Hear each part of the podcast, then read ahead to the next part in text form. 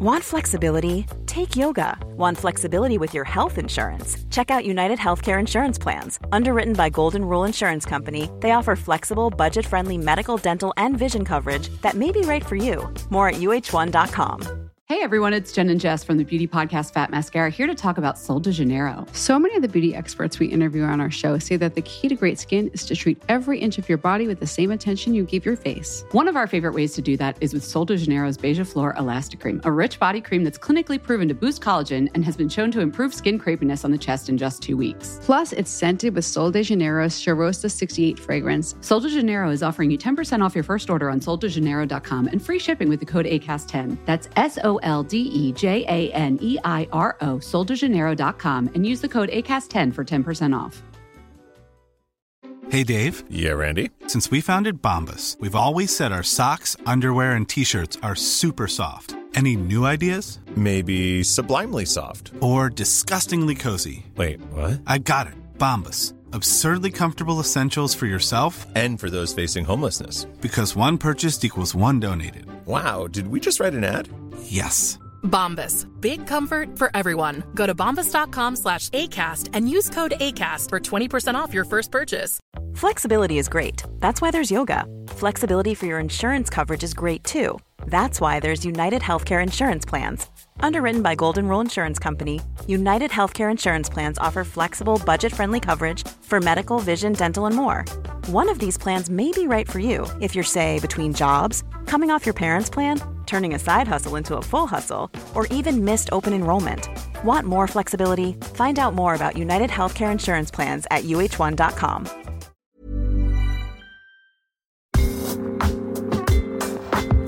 You're listening to Side Hustle Pro, the podcast that teaches you to build and grow a side hustle from passion project to profitable business. And I'm your host, Nicaila Matthews. So let's get started. Hey everyone, welcome back to the show. This is episode 8 of Side Hustle Pro. Before we get into today's episode, I just want to give a huge shout out to everyone who has subscribed, downloaded, shared, and reviewed the show. We're closing in on almost 5,000 downloads, and that would not have been possible without your support. Speaking of support, though, let me be real with y'all for a second. I would so appreciate a review in the iTunes App Store. Reviews are what gets Side Hustle Pro onto iTunes radar, and that enables discovery by more people who need to hear these stories. We need to change the narrative of entrepreneurship. So please, please, please subscribe, rate, and review on iTunes. Now, without further ado, I'm delighted to introduce today's featured guest, Stephanie Lampkin. Stephanie is the founder of Blendoor, a mobile job matching app that hides candidate name and photo to circumvent unconscious bias and facilitate diversity recruiting in tech companies. Studies have shown that two identical resumes with only a name difference can yield a 100% difference in response rate. Blendoor's goal is to highlight the information that's most relevant to a candidate being a good fit, independent of race, gender, military history, or sexual orientation. Stephanie, the founder and CEO, received her BS in engineering from Stanford and her MBA from MIT Sloan. Welcome to the show, Stephanie. So tell us a little bit more about who you are and what you're currently working on. Yeah, thank you. Um, thanks for having me. So, uh, yeah, as you mentioned, founder and CEO of Blendor. Um, my journey to tech and to Silicon Valley is a little unique. I am the product of a single parent um, who at once uh, at one point was homeless, um, and we ended up moving to DC because my auntie at the time was enrolled in computer science program at the University of Maryland College Park. So that actually ended up being pretty influential in my trajectory because the same auntie is the one that got me into coding at a very young age. So I was introduced through her through this organization called Black Data Processing Associates uh, when I was 13. I started uh, these coding courses every Saturday for about four months during the summer, and I became a full stack developer by the time I was 15. Took AP Computer Science in high school, and uh, kind of took off from there between Stanford a five year career at Microsoft, and then most recently graduating from MIT with um, with now Blendoor being my second tech startup. Oh wow! Oh, your second step tech startup. Uh, tell us about your yeah. first. So my first startup was called Who and Where. It was a group travel planning tool that takes the pain out of organizing trips for multiple people, primarily around collecting money from everybody, getting everybody every um, everyone on board as far as where we're going, where we're staying, what we're doing, etc. Um, I had lo- I had traveled a lot. I've been to 27 countries on five continents, and oftentimes uh, with family and friends and, and schoolmates. So this was my my initial attempt at at entrepreneurship was focused on travel tech. Oh, interesting. Yeah, that is such a pain. Um, do you still do that, or you kind of take? No, it? no, we kind of shelved it. So after I, you know, I not really gaining a lot of traction, um, and then you know, part of my story is kind of when that startup was heading south. I interviewed for an analytical lead position at Google. I was going to go back into corporate America, and uh, I met with about eight different people. I thought it went really well, but the recruiter came back and basically said they didn't think I was technical enough, but that they'd hang on to my resume in case a sales or marketing position opened up. So that was really my aha moment uh, around why something like Blendoor could be useful. And I started it at a hackathon um, in October of 2014, and everyone loved it and said, whatever you're doing now, you should drop it and focus on this because you're onto something. Wow. Now, um, this is not going to turn into a Google Bash session. Don't worry. but they're one of my faithful customers now. I feel like uh, you just spoke my story right, right now, except a, a, little different. So I don't know if you listened to the first episode, but I talk about how I interned during my, um, I went to uh, Ross for my MBA and during my first and second year interned at Google. Thought it went really well. I got like one of those Google bonuses. I mean, it was just, I was just so sure that I was going to work for Google after, uh, um, after I graduated. And then, you know, they told me I wasn't analytical enough and I, I didn't get the offer. And I was like, wow. uh, scratches my head like, excuse me? yeah, yeah, it's crazy. So, but it's then crazy, they'll come yeah. back and say, oh, you know, the reason why our diversity numbers are so poor is because it's a pipeline problem. Exactly. There's just not enough educated, qualified women and people of color. Right. Mind you, is, I have a, yeah. a, whole list of really qualified people who I know personally who've been rejected, now including you. Yeah. I can add you to that list. Yeah. We'll, we'll yeah. move right along. We'll move right along. So we'll come back to your founding story, but um, you know, I don't want to skip over the fact that you went to undergrad at Stanford, then then you went to MIT Sloan for your MBA. So by all accounts, you were set to follow a traditional corporate path. When did you feel this entrepreneurship call? Um, honestly, it's always been there. I come from a family of entrepreneurial women. My mother has kind of avoided corporate America as much and as often as possible. So I was always exposed to um, female entrepreneurs. Uh, you know, when I was in, in high school, I was setting up her QuickBooks and doing her inventory and receipts. And so that I always had that bug. Um, and you know, when I when I took the offer at Microsoft, I kind of opened myself up to the possibility of being, you know, a lifer with a, a company with a really great company. But after about two years, I realized the glass ceiling was real. Um, and really more so because of gender than anything else, because there were a lot of um, men of color who were inhibiting my progress at the company. So, so yeah, once I kind of got the real deal of, of corporate America, I realized that it, if I wanted to be able to demonstrate my full potential, I would have to do it on my own.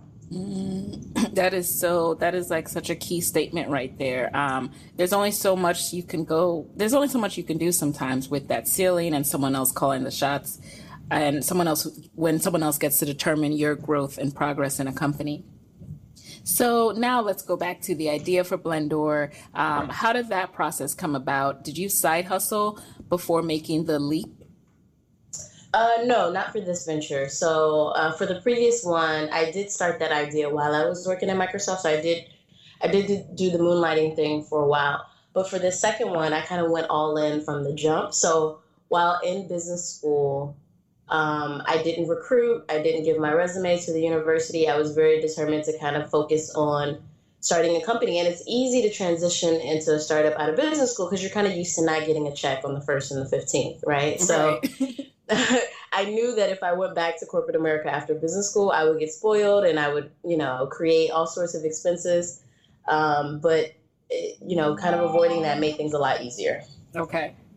And so then how did you financially prepare for this path? Because uh, you're in business school. Were you, did you avoid trips? I mean, business school is such a like wallet bleeder. um, yeah, so partly a little bit of savings, partly a little bit. While I was at while I was at Microsoft, I um, maxed out my contribution to my 401k. Um, and little known fact, you can um, you can dissolve your 401k while you're in school without having to pay the penalties, so long as you know, so long as you're in school. Um, so that helped a lot. And then I did a, a crowdfunding campaign where I kind of I sent to everyone that I knew that hey, you know, I'm graduating from Sloan. Instead of a graduation gift, help me uh, with some early stage seed money so that I can start this company because it's something that I'm really passionate about doing. And I was able to raise probably anywhere, probably about fifteen to twenty thousand um, dollars just doing that alone. Wow, that's really impressive. Um, so, what were some of the other first steps you took when, when you decided to take Blendoor from idea to startup? First steps. Uh, so the first step I did was build it. Um, in my previous startup, I outsourced the development and got really dismal results. So for this one, I committed to at least building the first version of the product. So I locked myself away for two months and focused on kind of relearning the code and understanding how to to create a mobile app. So I did that, and then uh, the onus was on me to just pitch it, to show it to people, um, the timing was perfect. So in January of 2015 was when Intel had made a commit a 300 million dollar commitment to diversity, and I somehow landed a meeting with the chief diversity officer Rosalind Hood, Hudnell, and she loved it. And so that got me. I literally packed up and drove from New York to San Francisco. You did what? Yeah.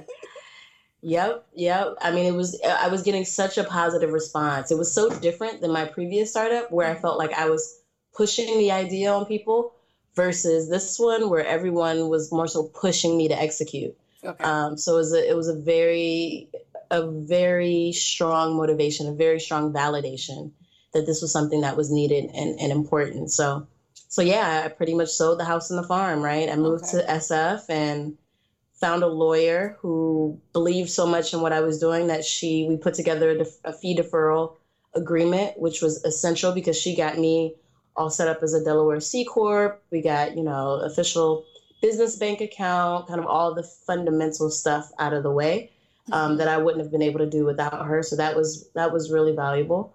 Um, and then I just started going on this pitching circuit, just pitching, getting exposure, meeting as many people as possible and, and getting more feedback so that I could optimize the product.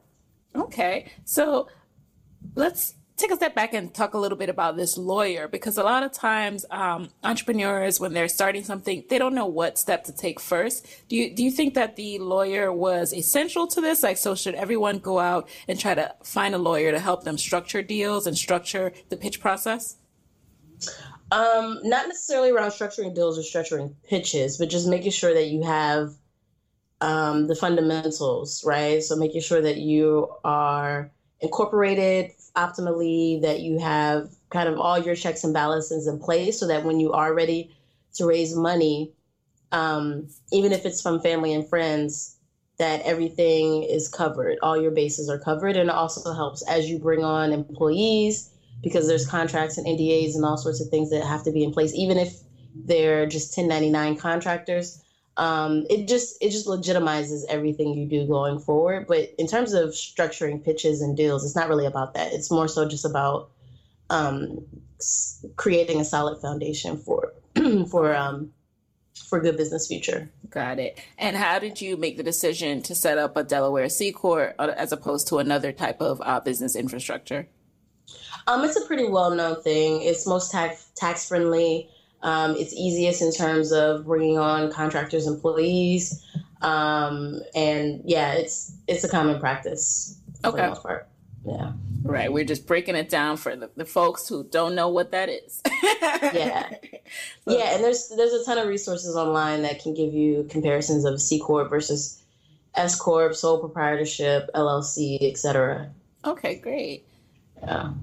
So you gone through this pitch process. Walk us through that a little bit. Um, and, and what's the, you know, as of today, total amount of money that you've raised? so as of today, we have officially raised about three hundred thousand dollars. Wow! We just closed on a little bit more cash, um, but that's actually still below the minimum amount that we need to raise. So I'm I'm okay. still very much in the fundraising process. Mm-hmm. Um, and then what? I'm sorry. What was your second question? Walk us through the pitch process. Um, how? Oh. Yeah. So uh, it's it's different pitches for different audiences. Um, I've won several pitch competitions. I probably won over fifty thousand dollars in pitch competition winnings alone, um, and that pitching on stage is more of a performance. It's more of a how do you get how do you resonate with the audience given only two to three minutes, um, so that they understand what you're doing, the viability of it, and how and why it works. Um, but when you're pitching to investors, it's a whole nother type of story because they're more so focused on what kind of traction have you had? What what are the unit economics? Why why is this going to work? What are you going to do with the money? What is your expected burn rate? Financial projections. Um, so it's much more focused on how can this bring me significant value and returns. Mm. Um, so yeah, it's there's definitely an art to crafting your pitch and tailoring it to the different audiences that you talk to. And I'm, I'm so glad you broke down the different types of pitches because, you know, I think a lot of people, they might watch Shark Tank and they might think they're going to go in and say a cute little, you know, um, poem and, and break down their business and then have people vying to um, bid and, and, invest in them. And that's just not how it is. Um, how did you, how do you decide who to pitch and what um, competitions to enter? Um, it's really just whatever's focused to tailor to what I'm doing, um, what I qualify for. I'm I'm not really, I don't really limit where and what. It's just do I qualify and if it's a good fit. Um, so the pitch competitions I've done are usually around tech um, or around diversity or around um, people operations. So mm-hmm. kind of those three categories. Okay. Yeah. And what has been the most surprising part of this process of raising money? Um, the most surprising part about this for me is that even though venture capital venture capitalists claim to understand the importance of diversity and even just in general in investment, people know diversity in portfolios are, are important. It's surprising to me how much they continuously invest in the same types of people with the same types of ideas um, and and oftentimes just follow. Uh, so it's it's a very sheepish kind of culture in that all it takes is to get one or two people on board and, and then everyone will follow. And so you, you see a lot of this just the same pattern matching, a lot of uh, homogeneity in just who's getting money.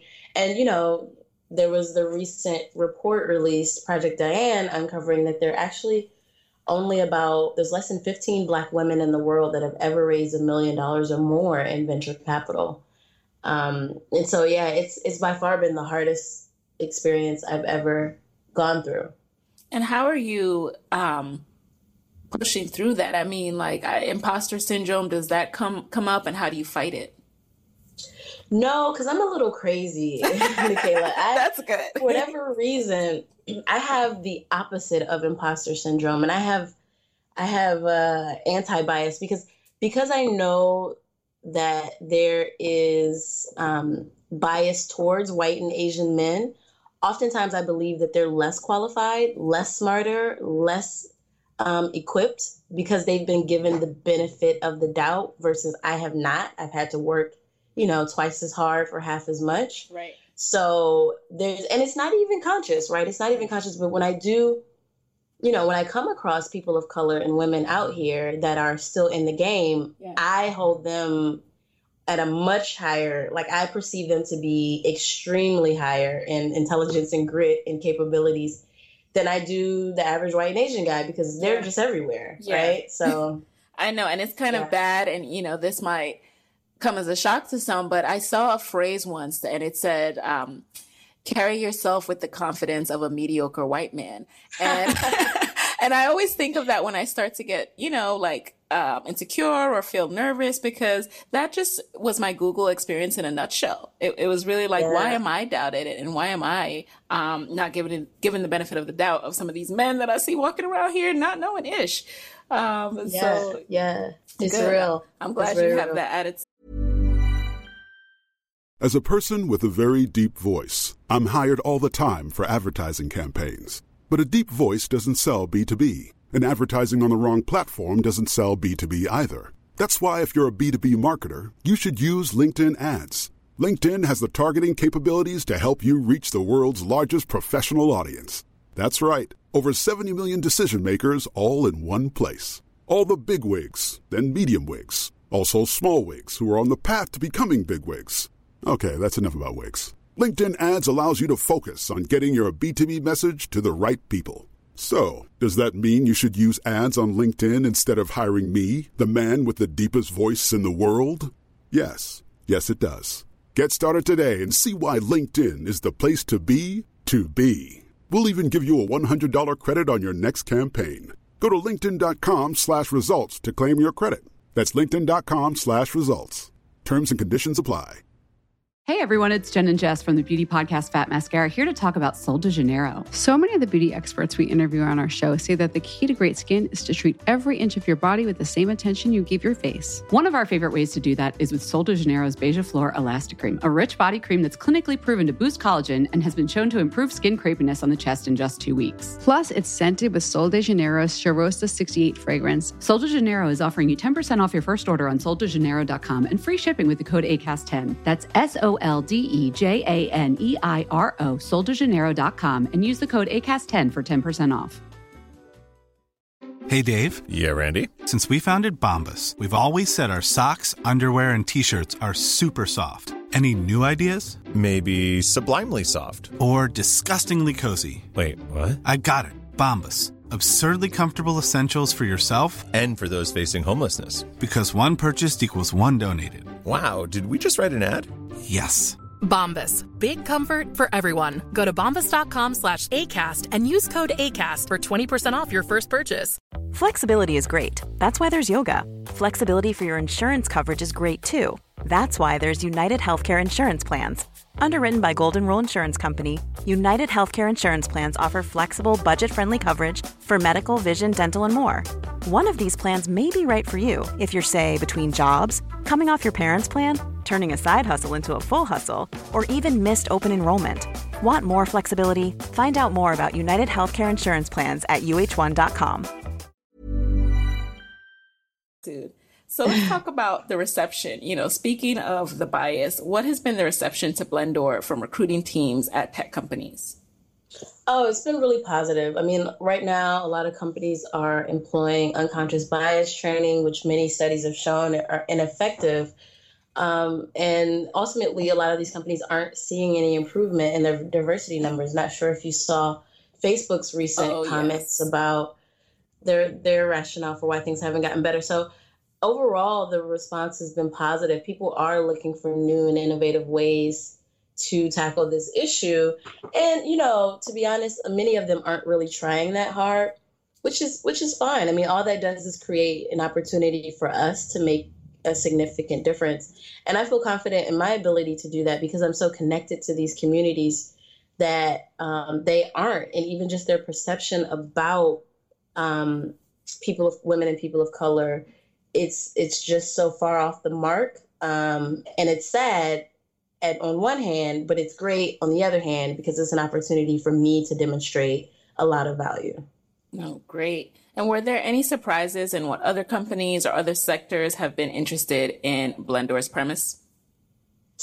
Um, yeah i mean i'm getting i'm getting requests from all across the board um, from you know folks that are in government. Um, actually, the Pentagon. I had a meeting at the Pentagon. They're they're thinking about using Blendoor internally for unbiased matching. Um, I've had folks from finance, from retail, all across the board uh, that have identified the need for this. So it's been it's been very rewarding and validating to have that level of interest. Oh, that's awesome. And and you just reminded me of something when you said the Pentagon. I saw your video that you put up when uh, you were invited to the White House to speak. Yeah. And President Obama shouted you out. You guys, I'm gonna link to this in the show notes. And you the This Is Your Day song. Oh my God. I love that song. Yes. Yeah. Yes. How how has it how do you stay focused when you start getting this type of attention and it's easy to like, you know, get caught up in the hype and lose sight of all the work that still needs to be done? Oh, that's a good question. Um, it's easy to stay focused when you're still cash poor, right? So yeah, all the media is great, good looking out Obama, but at the end of the day, I still haven't gotten major investment. Um, and that's a problem. Like I can't compete, I can't deliver excellence unless I'm I have the support. So that's what keeps me focused and grounded at the end of the day. Got it. And speaking of support, so as you expand, how do you go about selecting the right team? And have you faced challenges with this? Yes, absolutely. Um, early early stage company team building is a lot like dating. Um, it's difficult to just go out on one date and kind of make a long term commitment, and then sometimes you make a long term commitment with someone and it doesn't work out, and it's really disappointing because you have to kind of go back to the drawing board. Um, but I've been lucky, and honestly, the the the best folks that I've I've brought on have been people that are just passionate about this issue and they've come to me just wanting to help and compensation and incentives weren't even the priority. Um, so I'm fearful of the time when I have to actively go out and look for people because so far the inbound interest, the quality of the people that have come to me has been so extraordinary, um, and they've been so skilled and and passionate. I've I've just been really lucky. Oh, that's great. Um, so you haven't had to fire anyone or anything crazy. Um, I've definitely had some poor contractor experiences, but no, not not any full time folks just yet. Okay. And how do you approach onboarding? Do you have a full out process or you're just kind of like we're still in the um, grind phase and just come on down? Um, I kind of start with just the drinking from the water water water hose type fire hose type thing where I just give, you know, you I open the Dropbox and I say, okay, let's start with helping you understand what we're doing with the technology, helping you understand who our partners are, who our enterprise customers are, what what is our 30, 60, 90 day plan. Um, and then from that, we just hit the ground running. I mean, it, all you have to, all a person has to do is shadow me for a week, um, and they'll get a really good sense about what we're doing and, and what the needs are and where we're going. Hmm. Cool. So what are where what are the needs are? You know, where are you going? What other sectors do you plan to target to expand the app's reach? Yeah, it's a good question. So right now we're just focused on fundraising and product development for the summer, but starting in the fall is when we'll start getting aggressive about bringing on more companies. Because um, as of right now, we've limited it to only big tech, big tech name, big tech brands. Mm-hmm. Um, so later in the fall, we'll be opening it up to other large multinational companies, and then from there, we'll start branching out into smaller companies and startups, et cetera. Mm-hmm. Um, also, my focus is on leveraging partnerships with like National Black MBA Association, Society of Hispanic Professional Engineers, uh, Lesbians Who Tech, Veterans in Tech. Like, re- really, my go to market strategy is really to develop strong ties with those organizations that already have a great reach so we can get as many candidates as possible on the platform. Oh, great. And you just made me think of another question. You know, with this, with the pipeline excuse and all of that stuff going on, people are really getting frustrated. And there are a couple more um, businesses that are, are forming around this model of blind recruiting. So, is there any thoughts of partnering, or you know, how do you differentiate yourself as more of these pop up? Well, no one that I know of has really executed well on, in terms of sourcing talent. Okay. Um, Gap Jumpers is a company that gives you gives a candidate opportunity to to fill out a quiz with no indication of identity, um, and then interviewing IO masks your voice for the um, for the phone screening. Uh, but we're really fo- tackling the issue in somewhat a different way. Just focus at, on, on the top of the funnel. Like, how do we just get people um, in the door mm. um, in, a, in a scalable way. So for that reason, it's a lot different.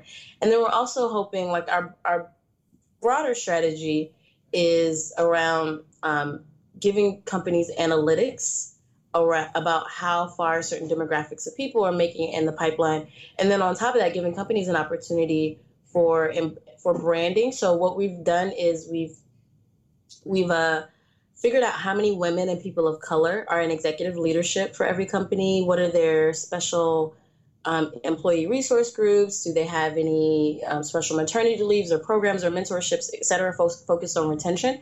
And from that, we've given every company on our platform a score. We call it the blend score. Mm-hmm. Um, and so basically a score from one to five. Um, and what that does is it kind of creates sort of this like Glassdoor effect where we're bringing more transparency to the consumer, to the to the end users around what these companies are really doing to improve their numbers as opposed to a lot of just the PR stuff that we've seen in the media. Um, so hoping that that increased transparency will put a little more fire in in the engine to get companies to to really invoke change. I love that because Glassdoor really does, you know, companies get that fire under their butt when those Glassdoor reviews are not good. Yeah, um, yeah, so. exactly. And is the idea also to, you know, have them keep this as part of their recruiting pipeline forever? You know, like what's the model to sustain the app, the app's use once the user finds the role they're looking for? Uh, yeah, so on the candidate side, we want to expand into content, professional development content.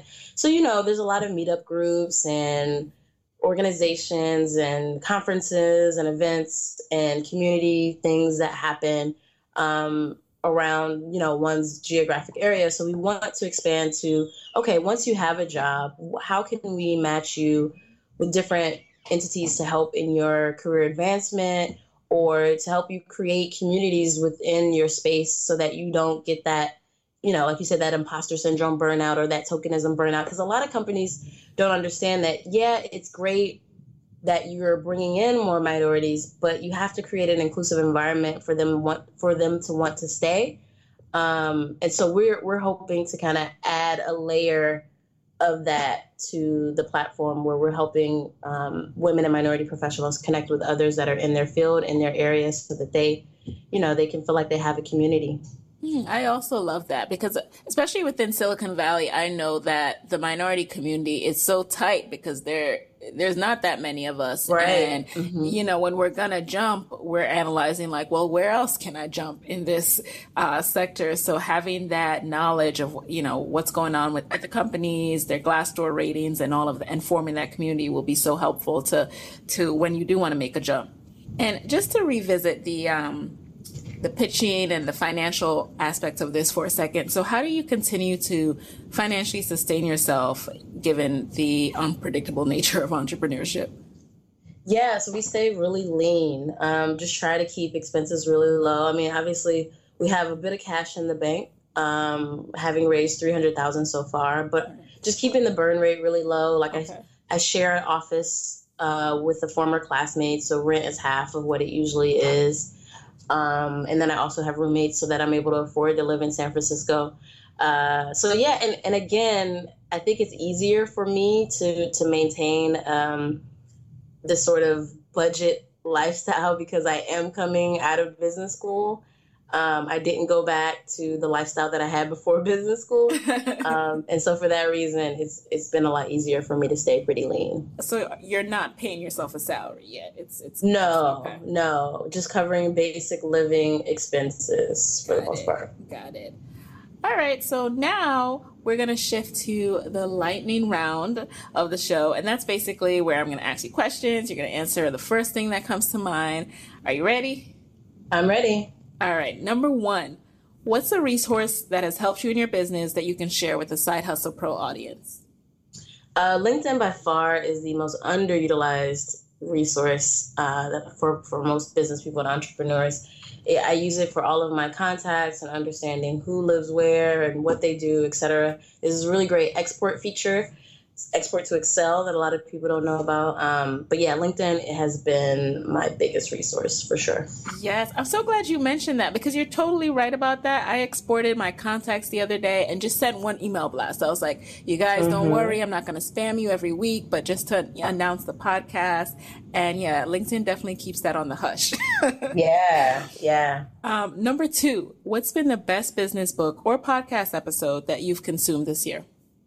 I'm somewhat of an economics geek, so I love Planet Money. Oh. Um, there's some really, really great uh, podcasts on that, and then Freakonomics similarly. Um, and then probably the third one would be Recode Decode with Kara Swisher. Mm. She's uh, she's interviewed quite a diverse group of folks um, throughout the year, so I always enjoy. Yeah, I like her a lot. Does. She holds no punches. That mm-hmm. yes, yeah, she's a little firecracker. Oh yeah, I love I love women under five two in general. oh, I just missed the cut. Sorry. um, so number three, who inspires you and why? Who inspires me? Uh, probably my auntie. Um, she was the one that we moved in with, so she's always been like my second mom, and she's the only one in my family that has always just had a like go get it sort of attitude um, and she's always been the one that believed in me and and i think and i feel like really recognized that i was uh, different in a good way so i'm always inspired to be successful so one day i can buy her a big house and she'll live happily ever after. And um, another question which actually was crowdsourced how does one break into tech with a completely different non-technical background Mm, good question. I would say networking, right? So go go on Meetup, find different Meetup groups, um, talk to people because you whether you come from a design, finance, uh, HR, legal, like there's there's always some there's always dots that can connect you. So start there, um, and then just you know just start dabbling in a little bit of code. Codecademy has some some free courses that you can take, uh, as well as Lynda.com um, just to get you the, the foundation experience of, of tech. And, uh, and yeah, take it from there. All right. And finally, what's your parting advice for fellow women entrepreneurs who dream of working for themselves but don't know where to start? Mm, don't know where to start. Um, probably the biggest advice that I give women is is really around what we touched on a little bit around um, overcoming imposter syndrome. I think we have something I don't know if it's by birth, but women in general innately have overwhelming self doubt. Um, and it inhibits us from from executing and, and oftentimes we're perfectionists so i'd say you know if you have an idea um, start with just just designing something throw something together even if it's just a powerpoint deck um, draw it out and start talking with people the other thing is don't feel like you have to be secretive about your idea. No one's gonna steal your grand idea and become a billionaire. It's Please not say that works. again. Please say that again. because people really do not understand like the effort yeah. it's gonna take someone to truly execute on your idea. Like and and everyone executes differently. It's right. somewhat of a lottery ticket who gets, you know, who who who wins, but there were, you know, there were plenty of Instagram like apps before Instagram got a billion dollar buyout from Facebook, right? Um, so yeah, it's more valuable for you to talk to as many people as possible who can tell you, no, that's dumb, or yes, this is good, or maybe you should think about this feature, or maybe you should think about that. That's more valuable than um, hanging on to it for dear life, as we've seen with unfortunately Elizabeth Holmes of Theranos, right? She's yes. super, super secretive. Yeah. And now her nine billion dollars just went to zero. Right. I mean, they're about to make a movie about her. Yeah, listen, um, women, talk to each other, talk to yeah. me, talk to us. Like we are here to help, and also um, learn from each other. You know, so stop trying to make people sign your NDA just to talk about your idea. Do not, because no one's doing that. NDA. It's not how it works. It's not how it works. All right, Stephanie. Well, it was so great having you on the show. I almost feel like I just want to keep talking to you, but I want to be respectful of your time. So, what's the best way to connect with you after this episode? Yeah, so you could shoot me an email at hello at blendoor.com. I try to check that account once a week or so. Alternatively, follow us on Twitter at Blendoor. Um, and uh, and yeah, my my if you go to www.blendoor.com, you can sign up for the app and get access to our beta. Awesome, and there you have it. Hey guys, thanks for listening to Side Hustle Pro. If you want to hear more from me, head on over to sidehustlepro.co forward slash side hustle corner to get my weekly side hustle diaries chronicles about my own journey from passion project to profitable business. And if you want to find me online, I'm at Side Hustle Pro on Instagram, Twitter, and Facebook. Don't forget to join the Side Hustle Pro Facebook community. Go to sidehustlepro.co forward slash mastermind. And as always, if you love the show, do me a favor and subscribe, rate, and review on iTunes. Thanks, guys. Talk to you next week.